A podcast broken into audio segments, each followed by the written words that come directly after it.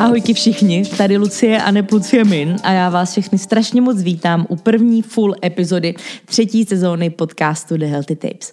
Jak už můžete vidět v názvu téhleté epizody, tak dnešní téma nebude žádný funny, nebude žádný odlehčený, ale bude to dost důležitý téma, o kterým by se podle mě mělo mluvit o něco víc.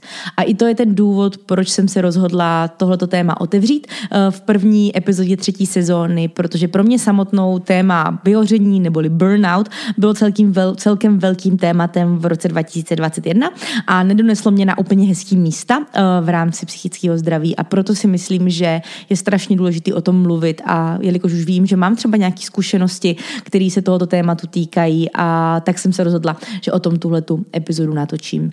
Téma burnout. Já si myslím, že by bylo nejlepší nejdřív si možná maličko definovat, co to vlastně burnout uh, znamená. A tak jsem si říkala, že vám tady povím, jak právě syndrom vyhoření uh, definuje Wikipedie. Uh, Wikipedie popisuje syndrom vyhoření jako například ztrátu profesionálního zájmu nebo osobního zaujetí jako výsledek procesu, v němž lidé velice intenzivně zaujatí určitým úkolem nebo ideou ztrácejí své nadšení.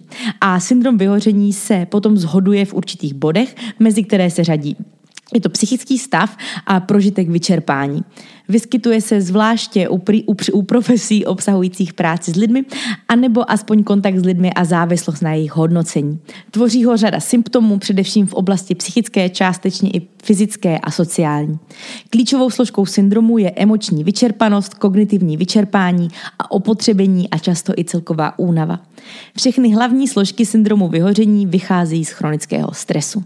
Koncem jara v roce 2019 dokonce VHO klasifikovala syndrom vyhoření jako nemoc, takže to není jenom buzzword, který můžete slyšet a který lidi používají někde na ulici, k tomu se taky ještě dneska dostaneme, ale je to opravdu nemoc, ke které vede chronický stres. A to právě potom říká i samotná Wikipedie, že nejpodstatnějším znakem je posledně zmiňovaný chronický stres vycházející z pracovní činnosti, který může být doprovázen další zátěží z osobního života, sociálního i fyzikálního okolí. Profese je velice většinou eh, charakteristická velice vysokými nároky na výkon, bez možnosti delší úlevy a závažnými následky v případě omylu. Výkon takové práce bývá spojen s velkou odpovědností a nasazením, někdy s poci- pocitováním poslání profese. Vyhoření je tedy důsledek nerovnováhy mezi profesním očekáváním a profesního realitou, mezi ideály a zkušeností, anebo taky mezi profesním životem a nějakým osobním životem. A to si myslím, že je důležité si právě popsat nebo definovat ten syndrom vyhoření, do té, než se do toho všechno pustíme. Protože, jak už jsem říkala, velice často mám pocit, že ten burnout nebo vyhoření je prostě takový jako až moc zbytečný, nebo ne zbytečný, ale je to až přepoužívaný slovo. Často lidí vlastně neví, co to přesně znamená a proto prostě, když, eh, já nevím, spisovatel nemá tři dny nápad na to, co by mohl napsat do knížky, tak hnedka řekne, jo, ty já jsem vyhořel, jo, nebo prostě kamarádky si povídají u vína, ty mě už teďka pět dní nebaví cvičit, já jsem z toho úplně vyhořela. Ono vyhoření má určitý podmínky, které by mělo splňovat, stejně jako ostatní nemoci, proto aby opravdu bylo klasifikováno jako vyhoření. Ale zároveň si myslím, že je fajn, že se o tom mluví, že se mluví o tom, že někdy do toho na člověka prostě může být moc a že možná sice i když to není ještě vyhoření, to, v čem se nacházíme nebo o čem mluvíme, tak je důležité, že si možná uvědomujeme to, že je toho na nás moc, že prostě třeba v té práci to není úplně optimálně nastavený, ať už finanční nebo slovní ohodnocení a tak dále. A že je, je dobře, že se o tom mluví. Jenom možná už je někdy trochu přeháněno to, že jsem vyhořela, protože tři dny se mi nechtělo cvičit, tak to úplně, úplně s vyhořením nechodí. Ale k tomu se dneska ještě ke všemu dostaneme. Vyhoření má celkově čtyři fáze, nebo spíš tři fáze a jednu předfázi. A ty bych teďka momentálně ráda popsala, protože si myslím, že je fajn právě z toho důvodu, jak jsem říkala, že si uvědomujeme to, že je toho na nás moc, nebo že tamhle to není úplně optimální a tak dál, tak možná si i můžeme uvědomit, v které té fázi toho vyhoření se momentálně nacházíme a že možná to pro nás může být takový už jako vykřišník toho, že se někam řítíme. Protože hodně lidí si to neuvědomuje. Hodně lidí se prostě za něčím žene a pak až najednou se najdou v té čtvrté fázi a z té úplně není většinou lehký se dostat. Jo? Tak je to asi s každou nemocí, prostě, že už jsme v nějaké pokročilé fázi, nebo čím pokročilejší fázi jsme, tím horší, nebo tím těžší je potom pro nás se z toho nějak vykopat. Takže znát možná ty, ty fáze je fajn, protože to pro nás může být takový to, aha, počkat, tohle to už jsem někde slyšela, teďka jak se cítím. A to možná není úplně optimální. A možná, když s tím nic neudělám, tak se potom možná dostanu do té další fáze, o které ta Lucka v tom podcastu mluvila. A proto pojďme si teďka popsat, jak ty jednotlivé fáze vypadají ta nultá fáze, neboli předfáze, o které jsem mluvila, tak uh, se klasifikuje tak, že jedinec pracuje co nejlépe, snaží se, přesto má pocit, že není úplně možno dostat nějakým požadavkům, které má ať už od okolí, nebo i sám od sebe. A jeho snaha často není uh, dostatečně ohodnocena. Tahle ta fáze potom představuje jakési podhoubí pro ten vznik toho samotného syndromu vyhoření. V první fázi potom ten jedinec začíná mít pocit, že nic moc nestíhá, že jeho práce začíná ztrácet systém. Eh, v druhé fázi se začínají vyskytovat už eh, nejrůznější symptomy neurózy, mezi které se může řadit úzkost, můžou to být nějaké panické ataky, možná nějaký náběh na deprese nebo něco podobného. A často se taky velice rozvíjí pocit toho, že jedinec musí neustále něco dělat. Jo, to je takový to, že prostě už si nesednu k televizi, nepustím si ten film kvůli tomu, že prostě to není efektivní. Já bych asi ještě měla tyjo, do té práce tohoto udělat a možná bych se měla nějak sebe rozvojovat a číst si nějakou, já nevím, seberozvojovou knížku a prostě ne nedovolíme si vůbec vypnout. Teďka mluvím docela rychle, musím se uklidnit. To je taky další můj, uh, moje předsevzetí pro novou sezónu. Je to maličko zpomalit svoje povídání, protože já jsem většinou taková jako hodně jak to říct, uh, passionate, vášnivá ohledně toho tématu, o kterým mluvím, protože jsem si hodně toho zjišťovala. Je to třeba fakt téma, který vám chci co nejlíp popsat. A já, když jsem vášnivá, tak často strašně rychle mluvím. Takže trochu to zpomalím a vrátíme se zpátky k tématu. Uh, velice často potom v té druhé fázi už může být důsledkem to, že naše chování je takový hodně chaotický. Že odbíháme od jedné eh, věci k druhé, že nedokážeme třeba udržet, udržet uh, nit nebo udržet tu aktivitu, protože prostě v naší hlavě hlavě dalších 4589 věcí, které ještě musíme udělat. A proto je ještě tohle. A tamto a tamto. A jsme potom prostě v jednom velkým chaosu. No a potom ta třetí fáze, poslední fáze, tak v té už právě tady tenhle ten pocit toho, že bychom něco měli udělat, že už bychom tohle to, že už by se to mělo udělat a tam to by se mělo udělat a tak dál, tak to postupně mizí a nahrazuje ho už potom opačný pocit. A to je to, že už máme pocit, že jako vlastně nemusíme nic. Že nás už jako všechno dráždí, jenom to, že na nás někdo mluví, už je prostě pro nás moc a máme, vlastně ztrácíme jakýkoliv zájem nebo jakýkoliv nadšení nad samotnou prací, nebo vlastně možná už i nad samotným životem. A potom už začíná převládat prostě pocit únavy, pocit zklamání, pocit vyčerpání. No a to vyčerpání a to zklamání už potom často nemusí odcha- vycházet jenom z té práce. Není to jenom to, že nás ta práce zklamala, nebo že nás to nebaví, nebo jenom, že ten šéf prostě je na nás hnusnej, nebo v té škole prostě učitelka nebo něco podobného. Ale v té poslední fázi už to tak, že vlastně to zklamání cítíme i sami ze sebe. Že, se, že si připadáme, že neděláme dost, že nejsme moc a právě už se tam potom můžou rozvíjet i nějaký deprese a tak dál. Takže takhle postupně ten syndrom vyhoření se u nás zač- může začít projevovat, ale co je podle mě strašně důležitý říct, je to, že pro každýho to zároveň může být něco maličko jiného. A já si myslím, že tady často opakuju to, že každý z nás je velice individuální a že na každýho z nás sebou nejrůznější věci podepisovat trošku jinak. Takže možná váš syndrom vyhoření bude mít trošku jiný náběh, ale ty vzorce jsou velice, velice často podobný. Jak už jsem říkala na začátku, Velice často to potkává lidi, kteří jsou prostě který prostě jedu na výkon a tady chci rozhodně říct, že jedu na výkon a jet na výkon by doufám už ve vaší hlavě nemělo znamenat to stejný. Uh, mluvím tady o svém projektu Jedu na výkon, který má spíš poukazovat na to, že bychom se měli snažit cvičit a, a žít zdravě kvůli tomu, abychom se cítili dobře a nejenom kvůli tomu, abychom měli břišáky a tak dál. Takže prosím vás, uh, jenom jsem tohoto chtěla obhájit. Ale ten vzorec toho chování si myslím, že já myslím, že většina z vás, co to poslouchá, tak přesně ví o tom, o jakým typu člověka mluvím a hodně lidí, kteří si právě třeba i pošlo poru, pro, prošlo poruchama příjmu potravy, jsou to takový jako perfekcionisti, tak mají, jsou lidi, kteří mají často právě blízko k tomu mít nebo zažít i ten syndrom vyhoření. Je to to, že prostě uh, z nějakého důvodu, a to už může být dáno v dětství nebo kdekoliv jinde, ale většinou to bývá z dětství, věřte mi, nebo z výchovy, takže máme prostě pocit, že bychom neustále měli jet na ten výkon, že je od nás očekáváno něco, že prostě bychom měli jet na těch tisíc procent. No a to jsou takové jako prvky, které nás, nás, kteří jsme náchylní k syndromu, k syndromu vyhoření, spojuje. Já se určitě chci ještě dneska dostat k tomu, a abych vám řekla ten svůj příběh toho, nebo vlastně dva příběhy toho, jak jsem se dohnala já eh, k syndromu vyhoření a v příští epizodě potom se podíváme na vaše příběhy, protože já jsem u sebe na Instagramu nazbírala fakt zajímavý, inspirativní příběhy. Každý je možná na maličko jiný brdo, ale to mi na tom přijde super a dost možná se v tom zvládnete někdo najít, protože já jsem se v některých těch příbězích od vás sama našla, což mě přijde vlastně fajn, že díky tomu, že se tady povíme, že si povíme i víc zkušeností, tak uh, třeba vás to donutí se zastavit dřív, než se dostanete do nějaké pokročilejší fáze toho syndromu vyhoření. Ale abychom si to ještě urovnali, tak vyhoření má takový tři hlavní prvky, které je podle mě důležité si zapamatovat jsem poslouchala jeden fakt zajímavý podcast, myslím, že to bylo na Nike Trained, uh, Nike Trained podcast, kde právě o vyhoření mluvili.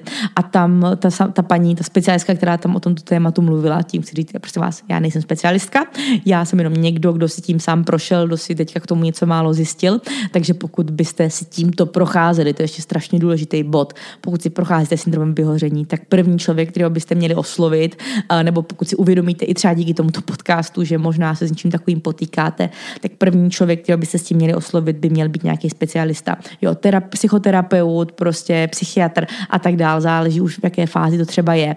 A rozhodně by to neměl být někdo na Instagramu nebo něčí podcast, měl by to být odborník. Takže to jenom vám tady chci říct, že já odborník nejsem. Věci tedy, který budu tady prezentovat, jsou často moje zkušenost, jsou to moje znalosti, které jsem si pročetla, jsou to zkušenosti a znalosti jiných lidí, od kterých jsem čerpala a tak dál. Takže to je jen takový statement. Ano, nejsem odborník a pokud tímto tímto tématem trpíte nebo tímto problémem, syndromem trpíte, tak toho odborníka prosím vyhledejte. Ale uh, abych se dostala zpátky k nitce, kterou velice ráda, uh, velice často ztrácím, tak paní uh, právě odbornice v tomto podcastu mluvila o tom, že to vyhoření má tři prvky a pokud nesplňujeme nějaký z těch prvků, tak se možná ještě úplně necházíme v tom syndromu, nenacházíme v tom syndromu vyhoření. A to ještě ale neznamená, že se k němu neblížíme, jo? to jenom chci říct. Ale aby, aby u nás mohl být klasifikován právě jako nemoc, ten syndrom vyhoření, tak bychom měli splňovat všechny tři, ty, tři, tři tyto prvky prvky. Prvním prvkem je únava a stres. To už jsme tady párkrát zmínili. To, že prostě nás všechno stresuje, to, že prostě nás stresuje, že na nás už někdo mluví, že nás stresuje to, že, na, že nám někdo zadává nějaký úkol. Stresují nás potom už i nějaké jako úplně běžné věci, jako to, že si musíme vyčistit zuby, nebo že si musíme uvařit, nebo že po nás prostě někdo chce pomoct a tak dál. A věřte mi, been there, done that. A teďka, když se jako zpětně k tomu vracím, tak si říkám, jak ti takové věci mohly vadit, že teďka jako proto vlastně nemám tolik pochopení, ale v té chvíli tak prostě bylo, protože jsem se potýkala s něčím eh, podobným. Uh, Druhý uh, prvek, který potom syndrom vyhoření obsahuje, je negativní přístup k práci. Jo? To je to přesně cokoliv po nás někdo v práci chce, nejradši bychom mu to prostě nadspali do krku, i když to je úplně běžná věc, kterou jsme dřív zvládali prostě levou zadní, je to něco, co máme za dvě minuty hotový, tak prostě jelikož se cítíme úplně jako overwhelmed tím vším, co se na nás ze všech stran uh, hrne, tak už jelikož ten náš kalich je prostě úplně plný, tak to, že do něho někdo přidá úplně pidí kapičku,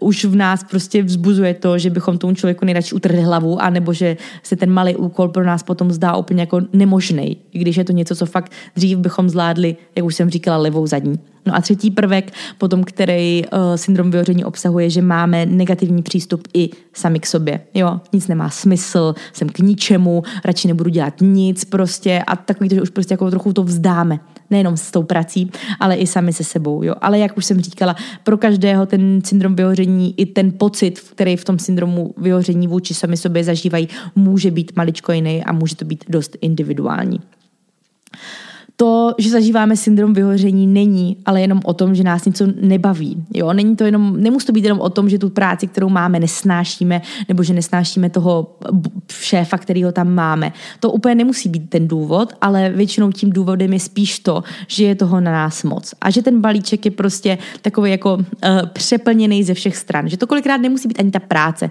Může to být to, že prostě ano, v práci je toho na nás moc a potom prostě přijdem domů, tam se s někým hádám, nebo prostě řeším nějaký rodinný dramata, prostě do toho tohleto, tamhleto, tamhleto kiksne prostě a je toho na nás jednoduše strašně moc. To, že se někdy stane, že nás nebaví práce, nebo že nás to ve škole nebaví a že děláme v životě nějaké věci, které prostě úplně nejsou eh, nejvíc enjoyable a úplně si je nejvíc neužíváme a nenaplní nás, prosím vás, to je úplně běžný. A každý z nás v životě takové věci má nebo má takový období, že nás někdy nebaví práce, že nás někdy nebaví škola, že nás někdy nebaví si vařit nebo nás někdy nebaví cvičit. Prosím vás, je to normální. My žijeme jako člověk v cyklech a nejsme prostě jedna lineární čára, která pořád funguje na stejných 100% nebo 120%, ale je to běžný. A neznamená to, že když nás něco nebaví, že to nutně musí znamenat, že jsme zažíváme syndrom vyhoření nebo něco podobného. Jo? To je podle mě jenom důležité si tady říct, že právě podle mě je důležité jako nepřepoužívávat to slovo, protože potom, jakmile někdo opravdu zažívá ten syndrom vyhoření a přijde s tím, že se třeba chce někomu svěřit a řekne, hele, mám takový problém prostě, tohleto, tohleto, nebaví mě práce, nemám se rád kvůli tomu prostě, jsem k ničemu a tak dále. Řekne nám, že máme syndrom vyhoření. Tak když už to slyšíme za ten týden od pěti lidí, tak možná tomu nedáme takovou důležitost. I když ten člověk fakt třeba může mít nějaký problém, tak potom jelikož to je přepoužívaný a slyšíme to všude, tak už řekneme jenom, jo, prosím tě, to bude dobrý příští týden. Jo? Protože takové věci nejsou většinou dobrý příští týden a většinou musíme udělat nějaké změny v životě, ať už racionální, tak možná nějaký jako mindset change a tak dál. Takže i z toho důvodu si myslím, že je důležité opatrně zacházet tady s tímhletím slovem, abychom prostě nepsali každý týden si na Instagram, ty jo, zažívám burnout, prostě nechci mi cvičit, anebo kamaráci říkali furt, prostě ty jo, v té práci je to hrozný, já jsem z toho úplně vyhořela. Ale měli bychom splňovat ty věci, které jsme tady teďka řekli, proto abychom to slovo jako vlastně říkali. A je úplně OK říct, že zažíváte třeba těžší období, že třeba máte úzkosti, že máte náběh na depku, je super se s tím svěřovat, ale jenom podle mě je fajn tušit, když zacházíme s nějakým slovem, jak s ním jako zacházet vlastně, no. Tak to je to jediný co jsem tady, co jsem tady chtěla říct. Důležitá další věc, kterou jsem chtěla zmínit, je to, že uh, syndrom vyhoření není o tom, že bychom byli slabí, že, bychom, že by s náma bylo něco špatně, že bychom na něco neměli, že prostě tak asi já na to nemám tady na tohleto, tohle asi není pro mě, jsem hrozná a vůbec mi to nejde a tak dál. Jo, není to o tom, to není o tom, jak jste silný člověk, ale je to o tom, že prostě někdy v životě se toho na nás navalí zbytečně moc, jak už jsem říkala, a ze všech stran, nejenom z jedné, a potom to prostě může vést k nějakému takovému pocitu, anebo právě k tomu, k tomu syndromu vyhoření. A není se za co stydět. Není to něco, co byste neměli říct kamarádce, pokud tohoto všechno zažíváte, a rozhodně už vůbec to není něco, za co byste se měli stydět jít za odbornou pomocí. Prosím vás, vůbec. Jo. Mně samotné terapeutka velice pomohla a i když se dostaneme potom k vašim příběhům, tak zjistíte, že nejsem jediná, komu terapeutka pomohla, že většina lidí, aby se z toho opravdu dostali, tak šli za terapeutem a ten až byl tím bodem, který jim opravdu pomohl. Že snažili si pomáhat třetím, jo, ta nějaká vlastně sebepomoc tam předtím byla, ale nikdy to vlastně nevedlo k ničemu moc dobrýmu, než jenom, že to ten syndrom třeba na chviličku jako utišilo, aby se potom zase hezky vrátil. Takže prosím vás, není na tom vůbec nic špatného, když se s tím někomu svěříte a není se vůbec za co stydět. Ano, takže to si napište prosím vás do deníčku. Uh, tak, uh, já bych se maličko možná pomaličku, uh, uh, uh, jsem se tady úplně zasekala, uh, maličko bych se přesunula k tomu, že bych vám chtěla říct, jak to vypadalo u mě, jo, svěřit se vám se svým příběhem, nebo maličko vám říct, jak to vypadalo, jak, jaký byl ten můj, tak jaká byla ta moje story a potom vám slibuju, že ke konci epizody se přesuneme i na nějaký body, na, na nějaký body, ať už nějaký typy, uh, věci, na které si dát pozor, abychom se právě do tohoto syndromu vyhoření nedostali, jak tomu třeba maličko předcházet a tak dále. Já sama jsem se tady v tomhle světě, který jede na 10 tisíc otáček, takový ten prostě typický křeček v kolečku, který pořád běhá, běhá, běhá, ale vlastně nic mu to moc nepřináší a nikdy to vlastně nekončí. Očitl, ocitla dvakrát a bylo to takový to typický, že prostě jsem pracovala do večera, měla jsem neustále jenom cíl být produktivní, prostě neuměla jsem vůbec vypnout, takový to, že si neumíš ani pustit seriál, protože já když jsem si sedla k televizi, tak to nešlo, prostě ne. Já jsem musela něco produktivního a když jsem si dělala televize, tak jsem stejně měla v ruce telefon a nevím, stříhala jsem videa nebo jsem chystala nějaký obsah. Prostě neustále jsem musela být produktivní. A to jako fakt od sedmi od rána do nevím, 11 do večera, dokud jsem nespala. A samozřejmě to potom mělo efekt i na ten samotný spánek, protože tu hlavu já jsem to prostě neuměla vypnout. Já jsem si lehla do postele a stejně jsem přemýšlela o tom, co bych měla, co jsem neudělala, co musím udělat zítra. A prostě fakt si myslím, že jako 24-7 jsem měla tak jako na jeden milion otáček. A proto si myslím, že je strašně důležitý uvědomovat si to, jakým směrem se řítíme a jestli ten jak to říct, ta rychlost uh, nám vlastně stojí za to. Jestli se neubíráme o to, že neumíme potom být teď a tady, protože to přesně já jsem neuměla. Že mě se děly v životě skvělé věci, jak tomu se jako dostaneme. Já jsem zažívala skvělé zážitky, ale regulérně v, té, v tom okamžiku jsem myslela jenom na to, jak mě to vlastně jako stresuje, protože tohle a tamto a toto a toto. A jakže jsem to vlastně, vlastně vůbec neužívám. A o to víc mě to ještě deptalo, protože jsem deptala sama sebe, že jsem hrozná, že si to neužívám, že z toho nemám radost a že teďka jsem na tom tak dlouho makala, že ať když už jsem v tom okamžiku, tak z toho vlastně jako vůbec nic nemám, kromě stresu. Takže jsem byla protivná na sebe, byla jsem protivná na okolí uh, a akorát jediný, co jsem si myslela, že bude cestou ven, je to ještě trochu přidat, ještě trochu jako to nastartovat, až už potom jsem neměla z čeho brát tu, tu energii. A vlastně jako regulárně to došlo do toho, že mi to vlastně bylo všechno jedno. Že jelikož mi ty věci nenaplňovaly, tak mě to vlastně bylo úplně jedno. A úplně poprvé, když jsem, se mi to stalo, tak to bylo asi tyjo, před pěti, pět, šest let zpátky už to bude. Takový rok, no to ne, počkat.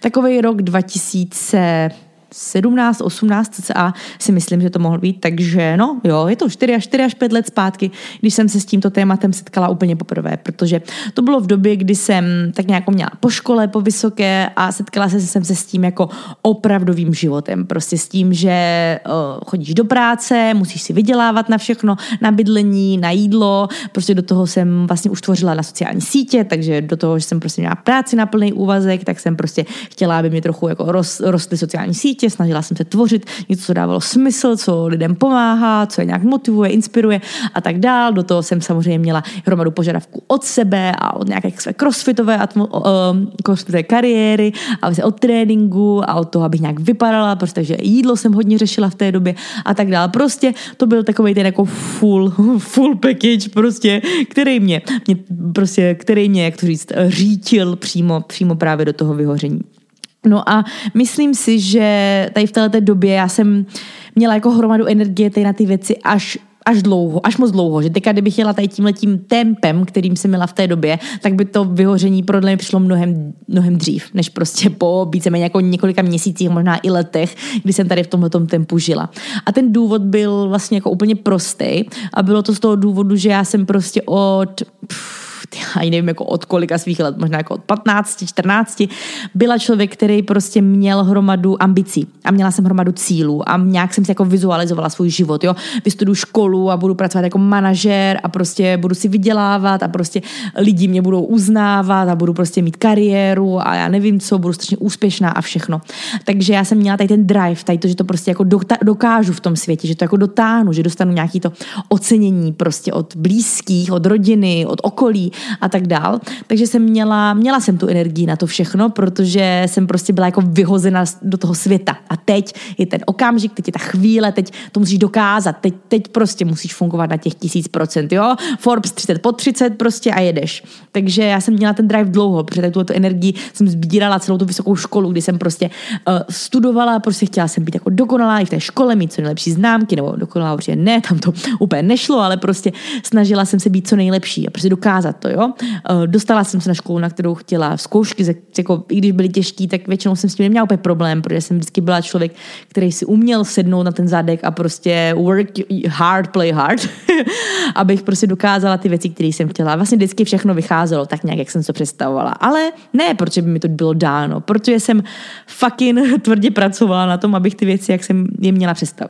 aby, jak jsem si je představovala, abych je měla. No a potom přišla moje první práce, ve které, ze které, která vzrostla prostě z nějaké brigády do prostě full-time úvazku. A tam, tam mě začaly lítat věci víc, než jsem asi očekávala. Samozřejmě měla jsem mnohem víc odpovědnosti, než jsem vlastně očekávala hnedka asi od své první práce, než možná jsem měla zkušenosti na tom, abych, abych zvládla jako své své první práci.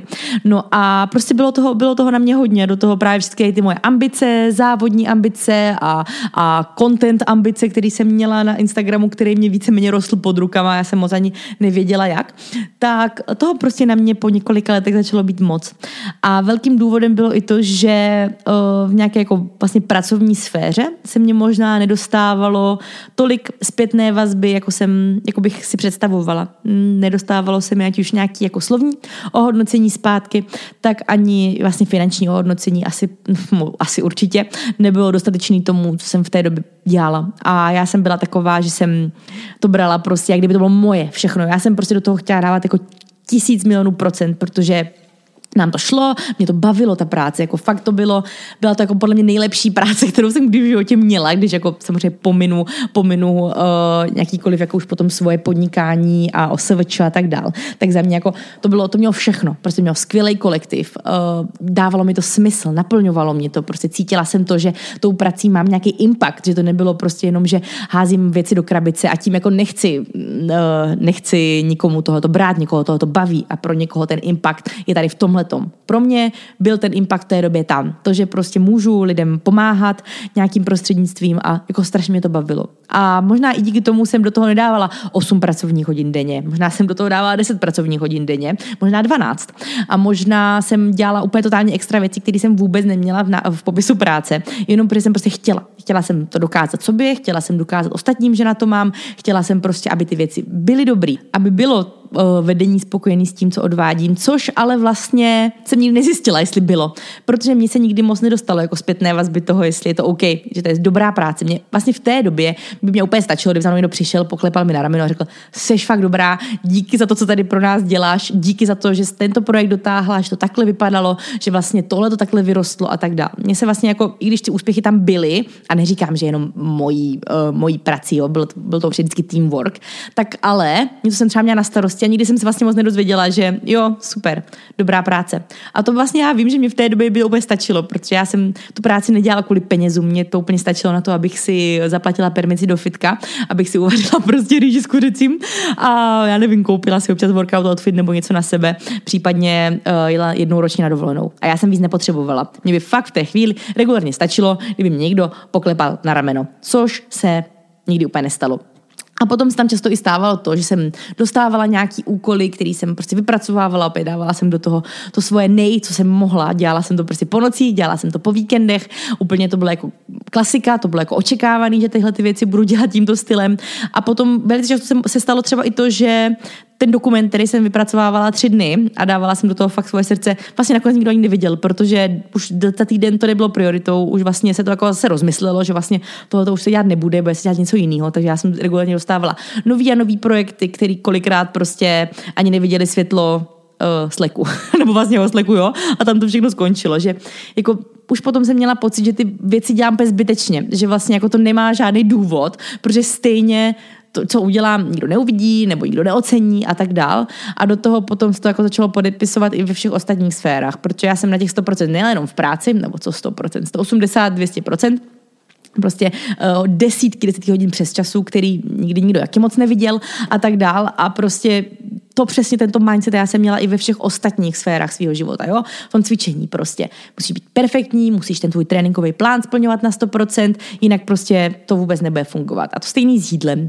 A potom prostě došlo do toho, že já jsem jako regulérně měla, jak si představit toho koně, co má takový ty záklopky kolem očí, tak já jsem neviděla nic jiného. Pro mě byla jako práce, splnit, splnit, splnit, odcvičit ráno večer, uvařit si, jít spát prostě a zas. A já jsem úplně odstřihla jako cokoliv dalšího z života. Pro mě neexistoval čas s rodinou, pro mě neexistoval čas s kamarádama, pro mě prostě byl prostor jenom tady na tohleto. A to je jako něco, čeho asi lituju nejvíc. Kromě toho, jako já to totiž beru všechno vlastně pozitivně už teďka. Teďka už to beru jako obrovskou zkušenost, i když to byla špatná zkušenost už v některých, některým slova smyslu. Tak uh, já jsem to ráda, že jsem to v životě zažila, protože díky tomu bych rozhodně nebyla tam, kde jsem teďka. Ale na druhou stranu prostě, čeho litu, je to, že jsem takhle jako upozadila hlavně to okolí, hlavně ty kamarády a, a rodinu. Ztratila jsem tam dost kamarádů, protože jsem na ně měla čas, takže samozřejmě jako nezasloužila jsem si to, aby po mým boku stáli, protože jsem rozhodně jim nevracela jakoukoliv energii, kterou dávali oni mě. No a, a rodina to stejný, prostě to, když po mně máma chtěla, abych tam přijela na víkend, tak to bylo, že mami, pane bože, na takové věci já vůbec nemám čas, jo, jako až si teďka úplně fakt bych si uřízla jazyk, že teďka zpětně se dívám na to, jak jsem musela být občas protivná a jak jsem musela být prostě podrážděná a jak jsem jako zbytečně potom už reagovala na všechny věci. A to potom už bylo i v té práci.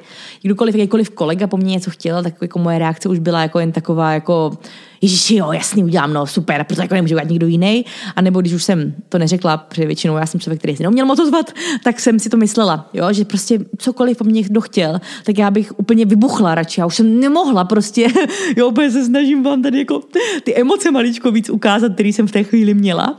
Eh, že už jsem nemohla nic dalšího vzít, protože ten pohár byl totálně, totálně přeplněný. No a došlo to do té fáze, že mě už to jako vlastně začalo být jedno, tady ty věci.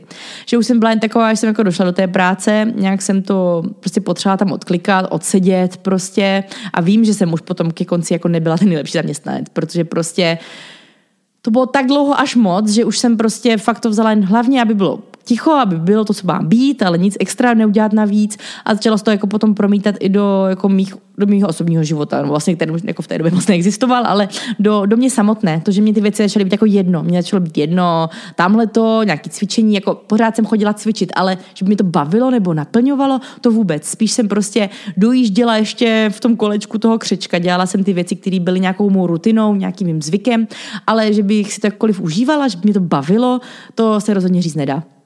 A prostě spíš jsem tím životem už potom několik měsíců jen tak jako proplouvala, aby to prostě nějak bylo a rozhodně jsem byla spokojená. Často mě potkávaly úzkosti, o kterých jsem teda ještě v té době vůbec neuvědomovala, že to jsou úzkosti.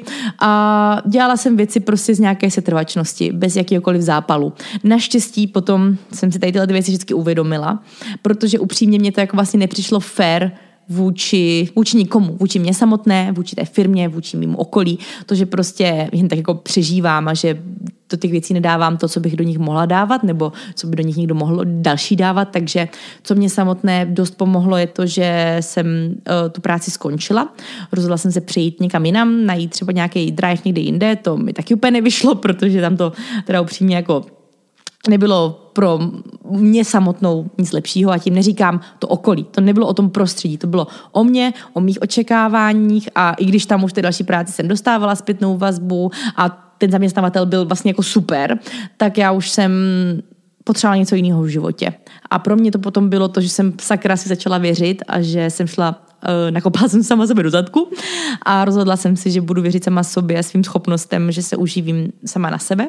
Takže mě to potom pomohlo tohleto. Ale co mě pomohlo víc než jakýkoliv jako končení v práci nebo něco takového, bylo to, že jsem si to uvědomila, že jsem si řekla, že tohle to není OK, že jsem se dokázala postavit sama za sebe, že jsem dokázala říct, že něco, něco úplně není OK, to, že z toho, ne každý si vzal to, co jsem třeba očekávala, že si z toho vezme, to už je další věc, ale sakra, uvědomila jsem si to. A rozhodla jsem se s tím něco udělat, protože jsem se rozhodla, že takový život já žít nechci. Že já chci si užívat maličkosti, chci žít okamžikem, chci si užívat práci a chci své dny naplňovat tím, co, do čeho dávám ten elán a do čeho dávám tu radost a to se prostě už potom v té době nedělo.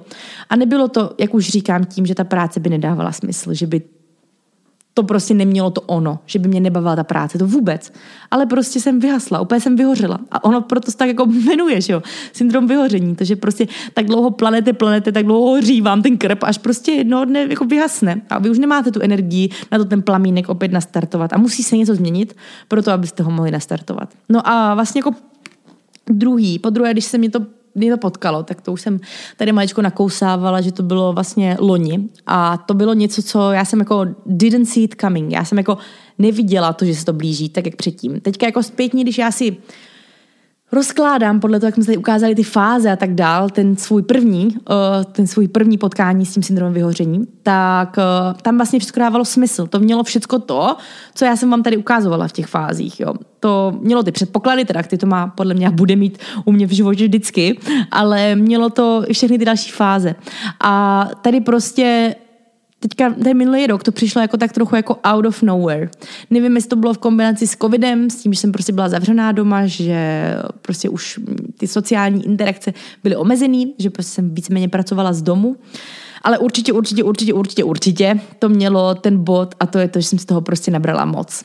A opět tady ukazuje to, že to nemusí být vždycky jenom kvůli tomu, že vás ta práce nebaví, že nebo že vás nenaplňuje. To bylo to poslední, co, co bych řešila v té době. Jenom prostě jsem si toho vzala moc. Cokoliv mi kdo nabídl loni, jasný, jdem do toho prostě. Jdem do toho jako jedu na výkon, tohle to rozjedeme, tam to rozjedeme, jasný, jdeme na Vltavarán, jasný, pojedeme tam na dovolenou, jasný, mm, zvládnu prostě kemp, jasný, zvládnu tohleto, jasný, rozjedeme tenhle ten projekt. Prostě všude, já jsem byla všude, dělala jsem všechno a regulárně se to potom zase opět dotáhlo do takové situace, že jsem dělala milion věcí, ale nikde jsem prostě nebyla přítomna. A že nebo ne, nebyla přítomná, ale já když, nebo vlastně nebyla, protože když jsem byla už na nějakým tom eventu, který jsem pořádala, nebo jsem dělala nějakou tu věc, která by mě v běžném životě nebo pár let předtím totálně naplňovala a bylo by to úplně jako life goals a jsem strašně happy a strašně šťastná, že tohle to dělám s těma to, to lidma, co to dělám a to je skvělý a jsem za to strašně vděčná.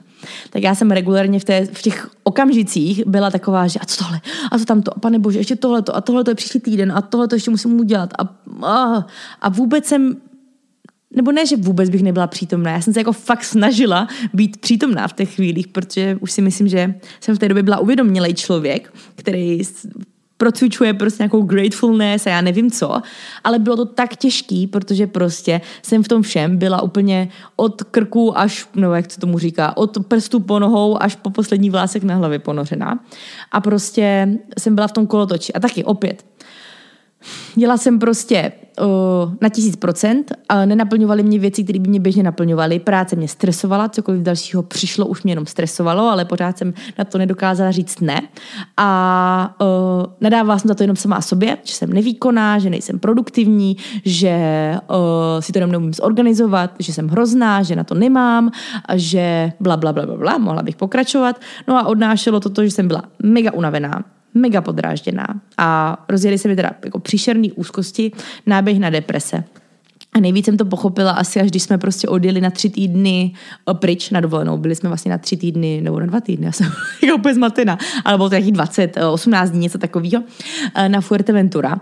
A tam já jsem byla prostě neustále ve stresu, jako na dovolené, kde já bych měla úplně vypnout a to vlastně byl i ten plán, jo. My jsme měli toho strašně moc, jako ať si jedu na výkon, tak v osobním životě, jela jsem tam, jela, dělala jsem tohleto, tyhle ty spolupráce a prostě tento kemp a Vltavaran a do toho šílený trénink tréninky na Vltavarana, já nevím co, nebo šílený, prostě hodně jsem běhala v té době, nebo to šílený rozhodně, šílený popisu něco jiného, ale prostě měla, naplánovala jsem si to, že prostě potom všem odjedu a vypnu.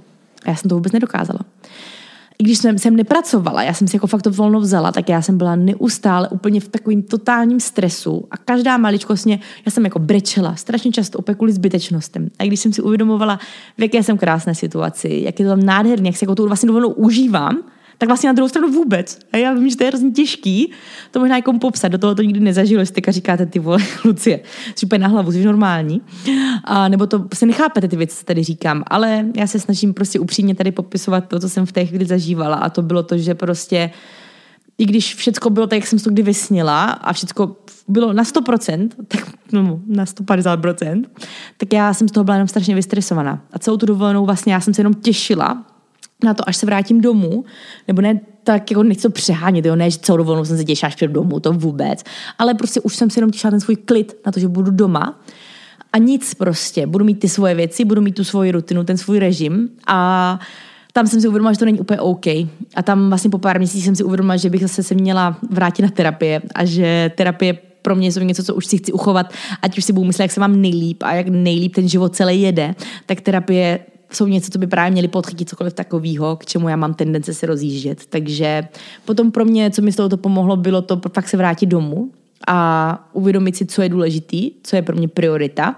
A ne, že nemusím mít prostě nejvíc rostoucí firmu a nemusím mít prostě nej, ne, neustále cestovat a strašně krásně udělaný Instagram a pravidelný podcasty, pravidelný YouTube videa a do toho prostě skvělý osobní život, partnerský život, pravidelně navštěvovat rodinu a tohleto a tamto. A prostě, že ty věci nemusí všechny být úplně stoprocentní a že já je ani nechci stoprocentní, jenom, že prostě jedu zase z nějaké té své setrvačnosti, to, že chci být lepší a překonávat motivace a produktivnější a prostě uh, tam to uznání, jako určitě nebudu spát tady bokem ego. U mě určitě jako nějaký uznání nebo pochvala od okolí vždycky byla velkým prostě, uh, jak to říct, drivem.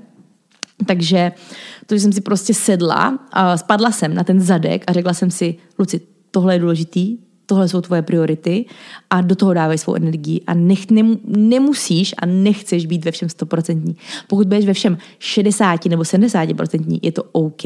A dej si prostor, umě, uměj vypnout, tak jsem se snažila zase od toho podzimu začít takhle fungovat. A musím říct, že mi to jako fakt dost pomohlo. A nebylo to lehké, já jsem jako podzim měla fakt dost těžké, já mám ten podzim se mi vždycky tak jako vrací tady tohleto, nějaký jako těžší období, mám to nějaký jako svůj cyklus, ale prošla jsem si tím, že jsem si odtrpěla nějaký úzkosti, snažila jsem se v tom číst, prostě porazila jsem nějaký ten náběh na deprese, kdy fakt často jsem měla pocit, že věci nemají smysl, že s tím chci seknout, že moje práce nemá smysl, že možná by bylo nejlepší, kdybych si prostě smazala Instagramy a sociální sítě a našla si novou práci, klasickou prostě 9 to 5 job a měla bych mít stresu a tak dál.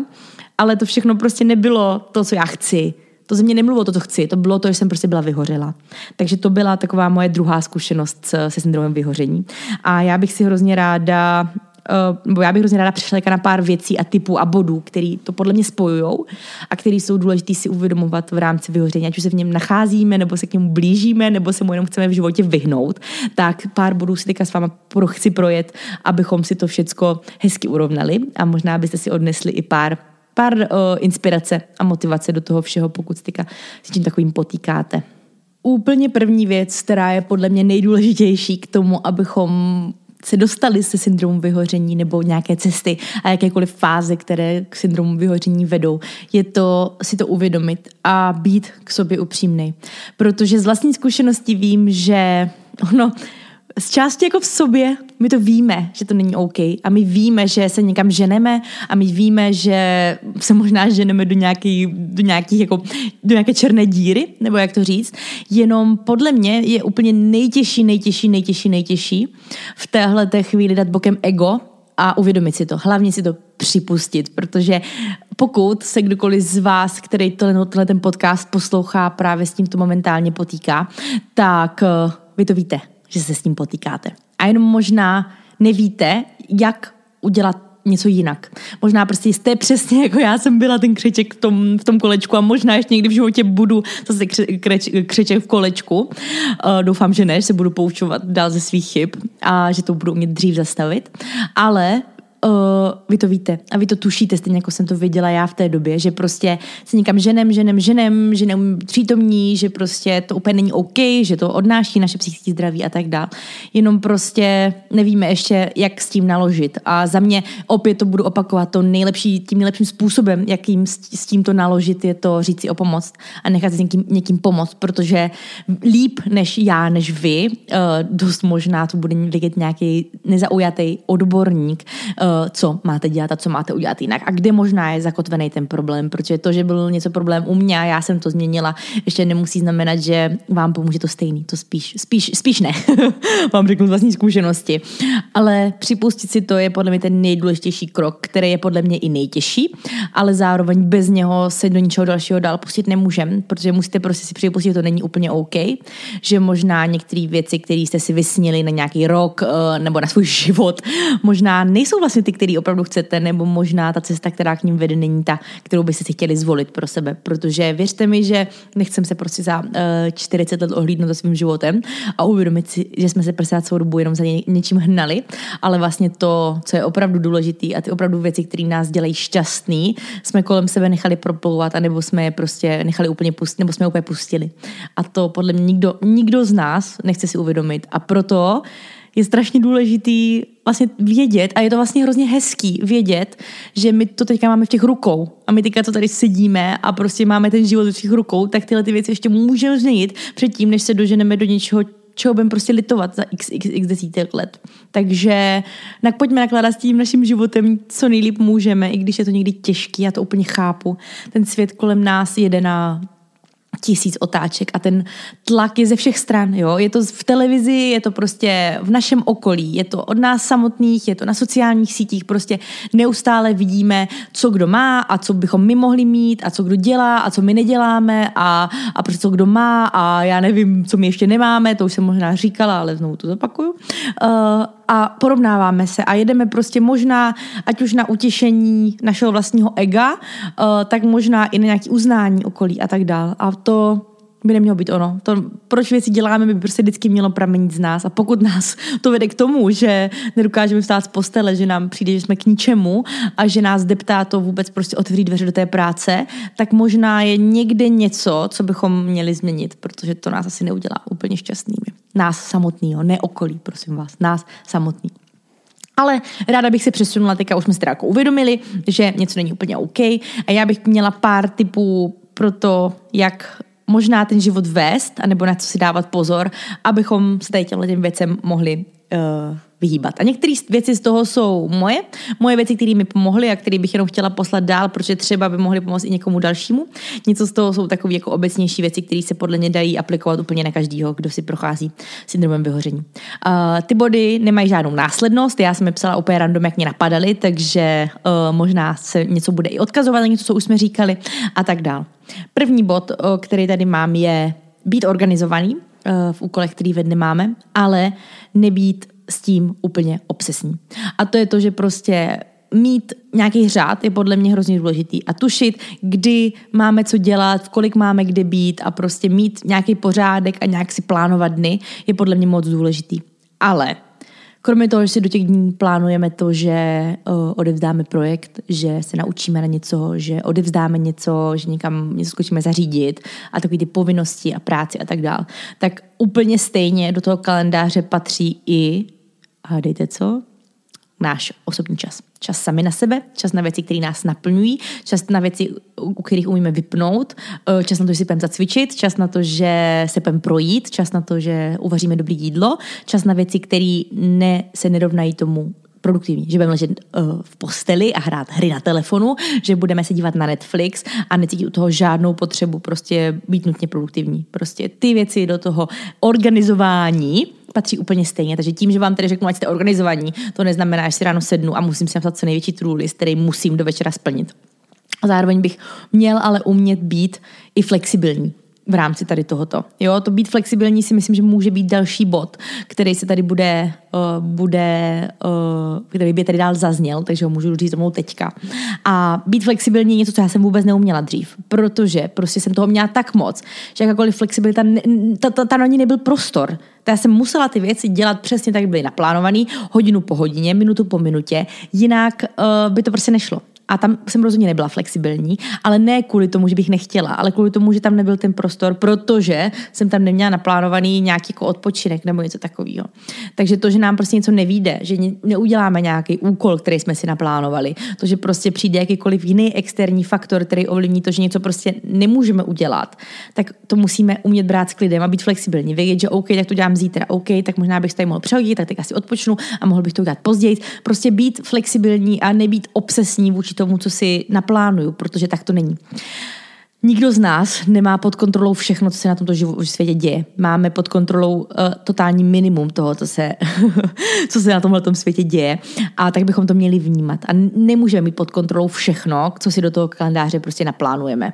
Takže tohle to prostě pochopit a možná tu kontrolu z části pustit je hrozně důležitý pro tenhle ten typ osobnosti a pro tady tenhle ten, uh, jak to říct, pro tenhle ten, pro tuhle tu problematiku eh, syndromu vyhoření. Tak. Další věc, která možná navazuje maličko na první bod, který jsem říkala, tak je mít udržitelný uh, workload a ne prostě, uh, jak to říct, nálož práce. Aby to bylo něco, co je prostě v pohodě zvládnutelný. A kvůli čemu si neubíráme z těch ostatních věcí. Protože ono, ano, jako uh, já bych tady, nechci tady, jak to se to říká, kázat vodu a pít víno. Rozhodně nejsem člověk, který by si nikdy neukrojil z toho, od, co si naplánoval jako odpočinek nebo čas na sebe nebo na kamarády, aby mohl ještě dodělat tohleto a tamto. A jsou někdy období, ve kterých bohužel si musím ukrajovat trošku víc, než bych chtěla. Ale už vím, že to tam patří. A že vždycky v tom, jako, jak to říct, v tom ideálním prostředí se chci vrátit k tomu, že budu mít stejný čas na spánek, na práci a na nějaký osobní život a kamarády a na sebe. Jo, a že to je 8 hodin, 8 hodin a 8 hodin a ne uh, eh, 6 hodin, 14 hodin a 4 hodiny. Jo, že to je prostě hezky vybalancovaný a že to je nějaký ten ideál, ke kterému já se chci vracet. A neznamená to, jak už jsem říkala, ten život prostě není lineární čára, ve které by každý den šlo přesně všechno takhle. Jsou období, kdy prostě možná bude muset kousnout, bude muset tam přidat, tady ubrat, ideálně neubírat ze spánku, prosím vás. Ale tušit, že to není ono a že to není to udržitelný a proto se snažit si korigovat tu nálož té práce, kterou momentálně máme, nebo těch povinností, které si na sebe valíme, tak, aby to bylo udržitelné, aby to bylo tady v tom balanci. A jako teďka si řekněme, kdo z nás si naplánuje 8 hodin denně na spánek, 8 hodin denně na práci a 8 hodin denně na sebe. Jakože fakt pojďme teďka si to zkuste spočítat ve své hlavě. Jako regulárně si myslím, že pokud máte třeba dvě hodiny denně na sebe, na to, nebo tři hodiny, si budete cvičit, uvaříte si, přečte si knížku nebo si pustíte seriál, tak je to dobrý. Jako věřte mi, že uh, já v té době, kdy jsem uh, se nebo nějak potýkala s vyhořením, tak podle mě tady toho času bylo to bylo jenom cvičení pro mě. A ani to jsem vlastně neměla jako čas pro sebe. To byla jako povinnost, kterou mě to bavilo, no to neříkám jako, že mi to nebavilo, jo, ale bylo to prostě něco, co jsem musela, protože to bylo naplánovaný, sakra, tak musím cvičit, abych byla dobrá, abych někomu něco dokázala, abych zvedla co nejvíce, já nevím co, jo. Takže to podle mě jako jen tak nikdo nemá. A doporučuje se to mít takhle vyrovnaný, takže aspoň máme každý z nás něco, nad čím bychom mohli pracovat v tom našem work-life-sleep uh, tri- triangle, jo, v tom našem triádě tady těch, těch tří věcí.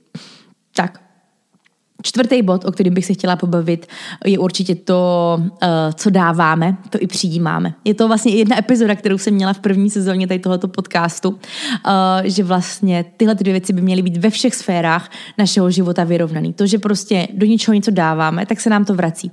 A vracet se nám to může v nejrůznějších formách. Jo? Eh, řekněme třeba, že cvičím, tak uh, makám, ale vrací se mi to v tom, že dávám to ten čas, to úsilí, energii a všechno, ale vrací se mi to v tom, že se cítím líp, že jsem silnější, že třeba i vypadám líp, že mám lepší psychiku a tak dále. Jo? Je tam prostě vyrovnaný to in and out. To stejný prostě v partnerských vztazích třeba.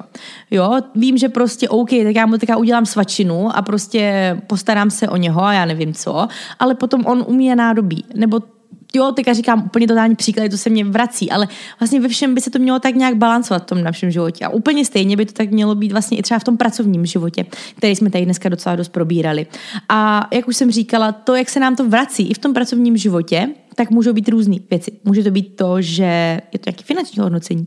Může to být právě ta uh, mluvní, ježiši, mluvní, to je hrozný slovo, prostě pochvala, slovní, pardon, mluvní, no tak, uh, tak se mě doklepe na čelo na druhé straně, jste se mě aspoň trochu zasmáli, já jsem se sama sobě zasmála, ale může to být i ta nějaká slovní pochvala, to, že vás prostě někdo poklepe na rameno. Může to být to, že máme nějaký benefity pracovní. Může to být to, že díky tomu máme i nějaký sociální ocenění, co si budem, prostě i to samozřejmě něco, na čem myslím si, že hromada lidí jede, tak jede. Uh, já začínám být docela vtipná, jak se epizoda blíží ke konci. Ale je to prostě něco, co lidi, lidi žene uh, zatím, aby víc makali a tak dál. Takže i to sociální ocenění určitě může být uh, tím, co se nám navrací. Může to být nějaká komunita, může to být kamarádi, kterou nám přináší ta práce, škola, já nevím co. Může to být to, že je to fair, to prostředí tam, že prostě, nebo že nám ta práce dává smysl, že cítíme prostě, jak to říct, uh, nějaký vyšší vyšší smysl toho, toho, co děláme. Těch věcí, co se nám vrací, může být víc. Nemusí to být uh, jedna forma, jo? nemusí to být jenom finanční hodnocení, nebo to jenom, že slyšíme pořád, což nejlepší v celého kolektivu, milujem tě tady. To o tom vůbec nemusí být. Je to vlastně nějaký balíček, ale ta jeho hodnota by měla být aspoň taková, uh, jako to, co my do toho dáváme, nebo aspoň bychom to my tak měli cítit. A pokud je tam deficit, tak je dost pravděpodobný, že postupem času se budeme řídit do něčeho, jako je právě třeba syndrom vyhoření. Další bod a bod číslo pět, pokud se ne- nemýlím, tak je už je dostatek spánku, já už jsem to i zmiňovala, ale ten spánek by určitě měl být něco, co je prostě to první, co přichází. Jo, to tam prostě, my spíme 8 hodin, a až potom na to pojďme nastavovat něco dalšího. Protože já si myslím, že nejeden člověk, který poslouchá tenhle ten podcast, uh, úplně v pohodě mi může říct, že spal pět a půl hodiny nebo čtyři a půl hodiny. Pokud máte jakýkoliv chytrý hodinky, telefony, já nevím co, se mrkněte, kolik jste spali dneska. A možná vás to může překvapit. Pokud jste spali 8 a víc hodiny, má to ode mě obrovský potlesk, protože není to častý. A pro mě tohle to bylo taky další takový jako twist, díky kterému ale jsem se začala v životě cítit mnohem líp. A vlastně to všechno, co jsem zvládala, jsem zvládala o to líp, protože jsem byla odpočatá, vyspaná, měla jsem dobrou recovery, prostě tréninku se mi to vracelo, nějaký chutě, hlad a tady ty věci jsem měla srovnaný, prostě hormony a tak dál. Ten spánek je fakt stavební kámen. A jak už jsem říkala, když budeme něco okrajovat, někdy, ano, někdy, když budeme si něčeho okrajovat, tak pojďme ukrojit to, že si prostě pustíme jeden epiz- jednu epizodu seriálu a ne tři. A, a tam pojďme nadspat teda tu práci, která je extra, čas od času, jo, ne v dlouhodobém měřítku. Ale neukrajme z toho spánku. Jako je to fakt základ, já vím, že by mi to tady v Healthy Tapes, nebo já to tady v Healthy Tapes opakuju fakt často a budu vám to opakovat fakt často ještě dál. Takže spánek, totální základ a měli bychom mít dostatek spánku pro to, abychom optimálně fungovali. A je to velký předpoklad pro to, že budu dostatečně spát, budu líp zvládat ty úkoly, které mě v tom dnu čekají, psychicky i fyzicky a třeba potom eh, nevyhořím. Další bod je vlastně takový bod ode mě a je to něco, co mě samotné hodně pomohlo, mm, abych ten den vždycky líp zvládala. A za mě to, jaký bude den, mi určuje ráno. A proto bych tady chtěla zmínit ranní rutinu. A tady u toho bodu už zmíním to, že každý jsme jiný, každému, je, každému vyhovuje něco jiného. Ale pár bodů, kterými podle mě každý den pomáhají, aby ten den byl co nejlepší, abych ho co nejlíp psychicky, fyzicky zvládla, tak je to, že ráno si udělám čas na sebe že první věc, co ráno neuděláme, že prostě na sebe nehodím kabát a neletím do práce, nebo že se nesednu k počítači a hnedka se na sebe nenechám balit e-maily. Že prostě ráno vstanu, snažím se tak jako 30 minut nesát na telefon, neříkám, že to vždycky vychází, ale snažím se. Je tam prostor na to, abych si udělala kafe, je tam prostor na to, abych si dala sprchu, někdy ledovou, někdy teplou, je tam prostor na to, abych si třeba kousek přečetla něčeho, nějaký meditations třeba, to můžu moc doporučit jako knížku. Je tam prostor prostor na to, abych si napsala třeba eh, tři věci, za které jsem vděčná ten den. Je tam prostor na to, abych se podívala z okna, abych protáhla svoje tělo. Prostě takový pomalej start dne, abych se pořádně hydratovala a tak dál. Kluku si třeba i přečetla nějaký zprávy nebo něco potom už třeba postupně, abych se trochu updateovala, co se děje ve světě, ale ne první, s kterou stanu. A potom, OK, může přijít prostor na to, že zapnu počítač a vrnu se do práce, může být prostor na to, že si zacvičím doma nebo něco takového. Ale ta ranní rutina je podle mě strašně důležitá. A potom na tu ranní rutinu určitě navazuje to, že si napíšu to list. To je pro mě taky skvělá věc, že často, když se třeba cítím toho, že je toho na mě moc, tak mě strašně pomáhá napsat si na list, vlastně to je, co, co je to moc, co si připadám, že na mě a zjistím, že vlastně ono toho tak moc není. Že to může být právě jen ten pocit, to jako being overwhelmed, ale že když reálně se píšu na papír, tak když se do toho vrhnu, tak mám za 3-4 hodiny hotovo. Takže to je taky skvělý, skvělý tip. Prostě psát si nějaký to-do listy, ale prosím vás reálný, jo? to zase vracíme k tomu bodu číslo 2, který jsme tady probírali o bodu číslo 3. Uh, eh, další tip, který uh, bych vám tady už dala, tak, nebo spíš to je taková připomínka, snažit se kontrolovat si neustále tu triádu uh, spánek, práce, osobní život. A snažit se fakt klidně, pokud víte, že s tím bojujete, tak se začít počítat a psát si to na papír. OK, dala jsem tolik do tohoto, tolik do tohoto, tolik do tohoto. My, když jsme se snažili s mojí paní terapeutkou trochu jako uh, identifikovat uh, v rámci toho mého syndromu vyhoření ty věci, tak ona mě dokonce donutila, abych si jeden týden napsala fakt hodinu po hodině, každý den, co jsem dělala. A pak jsme to spolu procházeli a identifikovali jsme to, co uh, tam bylo třeba navíc co je to něco, co, kdyby se dal ušetřit čas, kdyby se mohlo naspat nějaký čas na mě, něco, co třeba dělám, protože už jsem na to zvykla, ale je to něco, co opravdu vlastně dělat nechci, jenom si to neuvědomuju a tak dál. Takže to mi třeba samotné moc pomohlo. I to může být skvělý tip. Ale je to právě typ pro to, jak si kontrolovat tady tuhle tu triádu, která by měla být rovnovážně po 8 hodinách rozdělená.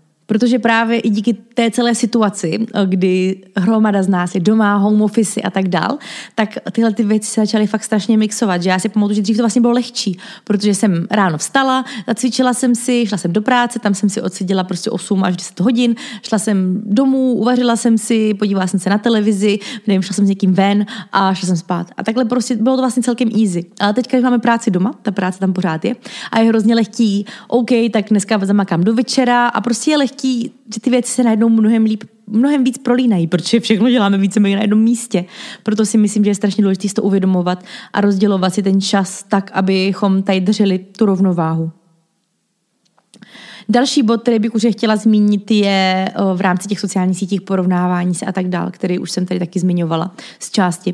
A to je to uvědomovat si to, co sledujeme, proč to sledujeme, co nám to dává, jak se potom cítíme, jestli se neporovnáváme a neporovnávat se. A tohle to je taky hrozně důležitý bod, protože věřte mi, že hromada účtů, který jsem moc ráda sledovala, tak jsem si vlastně potom uvědomila, i když jsem mi fakt ráda sledovala, že se díky nim cítím, že toho nedělám dost. nebo že se cítím, že nevypadám dost dobře, nebo že toho nemám dost a tak dál. A ono tohle to vždycky bude i o tom, v jaké fázi vy se nacházíte, protože pokud jsme člověk, který je momentálně se vším smířený, má to všechno vybalancovaný, je spokojený sám se sebou, tak by ho úplně nemělo rozhodit to, že vidí, že si někdo koupil nový dům, nebo je na dovči, nebo že má krásný sixpack, protože prostě je srovnaný s tím, co má a jaký je a tak dál. Ale co si budem, takových lidí na světě moc není. Jo? Takže o, já jako rozhodně nebudu tady si hrát na to, že jsem něco lepšího nebo takového, že já jsem tento člověk nejsem. Já mám taky tendence k tomu tyhle ty věci dělat. Ale uvědomuji si to. Ale a snažím se to zastavit předtím, než se to nějak rozjede dál. Protože když se zastavím u, u příspěvku, si, oh, ty jo, to je dobrá Ježíši, a to bych asi taky měla, Ježíš, tak já bych chtěla asi tady tohleto. Mm. Tak už řeknu, OK, pozor, vykřičník, zastavit. Buď to znamená to, že toho člověka přestanu to sledovat, nebo to znamená, že mu dám unfollow, nebo to znamená, že si ho stiším. Různé věci, jo?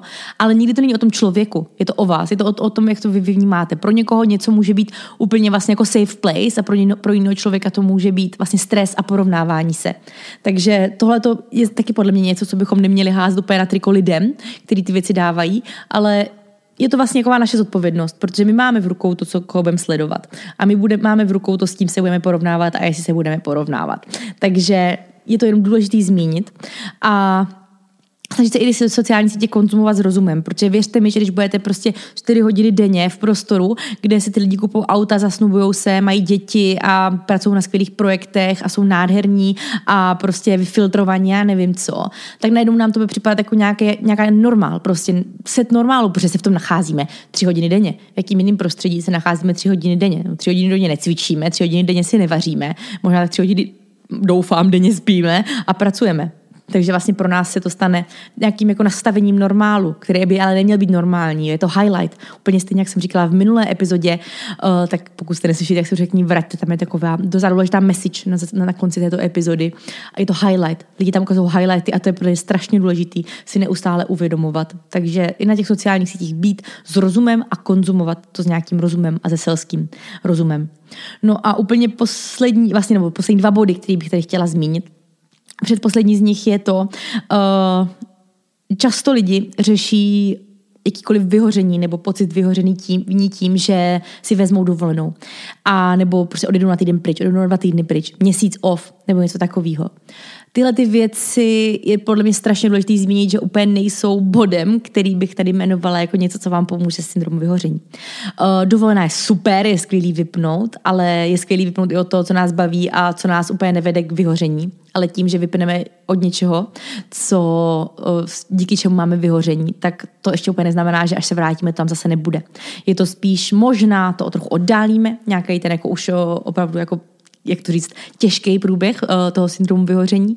Možná uh, to díky tomu budeme chvilku s nás se snažit líp a tak dál ale rozhodně to neznamená to, že vlastně by se v kódu něco změnilo, protože jako regulérně pak, když se vrátím po tom měsíci dovolené, dost často se i může stávat to, že si akorát jako v sobě vypěstujeme nějaký odpor a že o to víc, jako vlastně jak jsme od toho vypli a zjistili jsme, že ten život jde jinak, tak potom vrátit se je hrozný, hrozně těžký. A možná právě díky tomu se potom vrátíme tady do toho, co vlastně už nás deptám, z toho úzkosti a tak dál, tak uh, možná o to rychleji se to potom všechno rozjede. Takže dovolená a takové věci jsou super, že to vůbec neříkám. Eh, dovolený si dávejte, pravidelně vypínejte, vyrážejte z měst, hory, moře, já nevím, co, co vás baví, zahraničí, tady Česko, kdekoliv. Super. Ale není to něco, co by jako bylo prevencí toho, abychom vyhořeli. Spíš ty věci to oddaluje. To, že toho je na nás moc, že nás něco nebaví, že už prostě se necítíme jako dost, to bohužel nevyřeší to, že vypneme. Nebo můžeme vypnout a možná si to uvědomíme. Stejně jako já jsem si to uvědomila na té dovolené, na které jsem byla. Takže být do jiného prostředí je super, ale většinou je to spíš přinese to, že si můžeme uvědomit to, že vlastně možná jsme vyhořeli. Může to přinést to, že si můžeme uvědomit, že tohle to není ono, tohle to není ono. Ale že by nám to pomohlo léčit, zamezit nebo něco takového, to se úplně, úplně, úplně říct nedá. Takže to jsem tady takový důležitý bod, který jsem tady chtěla zmínit. No a nejdůležitější bod, o kterým jsem tady mluvila už několikrát, ale zopakuju ho, protože tady v tom listu musí být v tom seznamu, a poslední bod, který bych tady dneska chtěla říct, je terapie, odborník. Pokud bojuju s se syndromem vyhoření nebo s jakoukoliv, jakýmikoliv jiný problémy. Já zastávám názor, že dospělý člověk v dnešní době by měl mít terapeuta, protože prostě kolem nás je už tolik věcí, které se můžou pokazit a ta doba prostě je šílená, je rychlá, prostě do toho rodiny, často nějaký dramata a prostě nějaký traumata a já nevím co.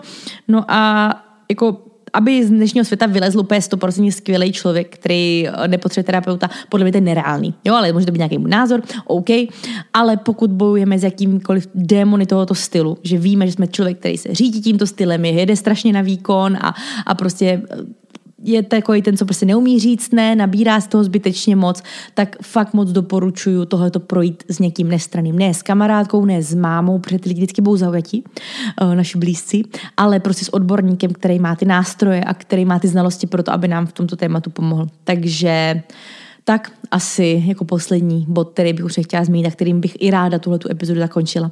Já vám hrozně děkuju, že jste se připojili uh, k dnešnímu poslechu. Moc, moc doufám, že vám epizoda dala něco nového, že se dozvěděli něco nového, že vás to třeba motivovalo řešit nějaké věci, které v životě momentálně máte, protože pokud jste klikli na, tenhle, ten, na tuhle tu epizodu, tak to znamená, že vás to téma asi zajímá. Takže doufám, že to, že já jsem se otevřela uh, v rámci nějakých problémů, který jsem řešila, nebo občas i řeším v rámci pracovního života, toho, jak na sebe sama tlačím, takže to může někomu pomoct si uvědomit, že třeba je podobný typ člověka, že třeba se taky může někam řítit a zamezit tomu, aby to došlo do nějaké už horší fáze. Takže buďte silní, buďte na sebe hodní, odpočívejte, dostatečně spěte, dávejte si prostor, self-care, čtení, dělejte nic, umějte to, prostě naučte se to, i kdyby to mělo být na sílu, naučte se to, ale umějte odpočívat, odpočívat, odpočívat, jo, ne, že budete u odpočívání přemýšlet, co ještě musíte udělat nebo co máte uvařit, odpočívat. Je to těžký, já to vím moc dobře, sama se to furt učím, ale stojí to za to. Fakt je to cesta, kterou se chci v životě vydávat, abych našla tady tuhle svoji ideální triádu a rozložení. Takže na tom taky makejte a uvidíte, že svět potom bude o něco hezčím místem. Tak se mějte krásně, doufám, že vám to třeba dalo maličkou motivaci v životě něco změnit, pokud jste hledali nějaký pokopnutí k tomu eh, rozhoupat se, udělat ten krok, který už chcete nějakou dobu udělat, ale zamezilo vám kdo ví co. Tak jo, uh, makejte na sobě a mějte se krásně. Děkuji, že jste připojili, budu si těšit na každý sdílení a reakce na tuhle epizodu a The Healthy Tapes se s váma vidí, slyší už příští týden. Tak jo, ahoj!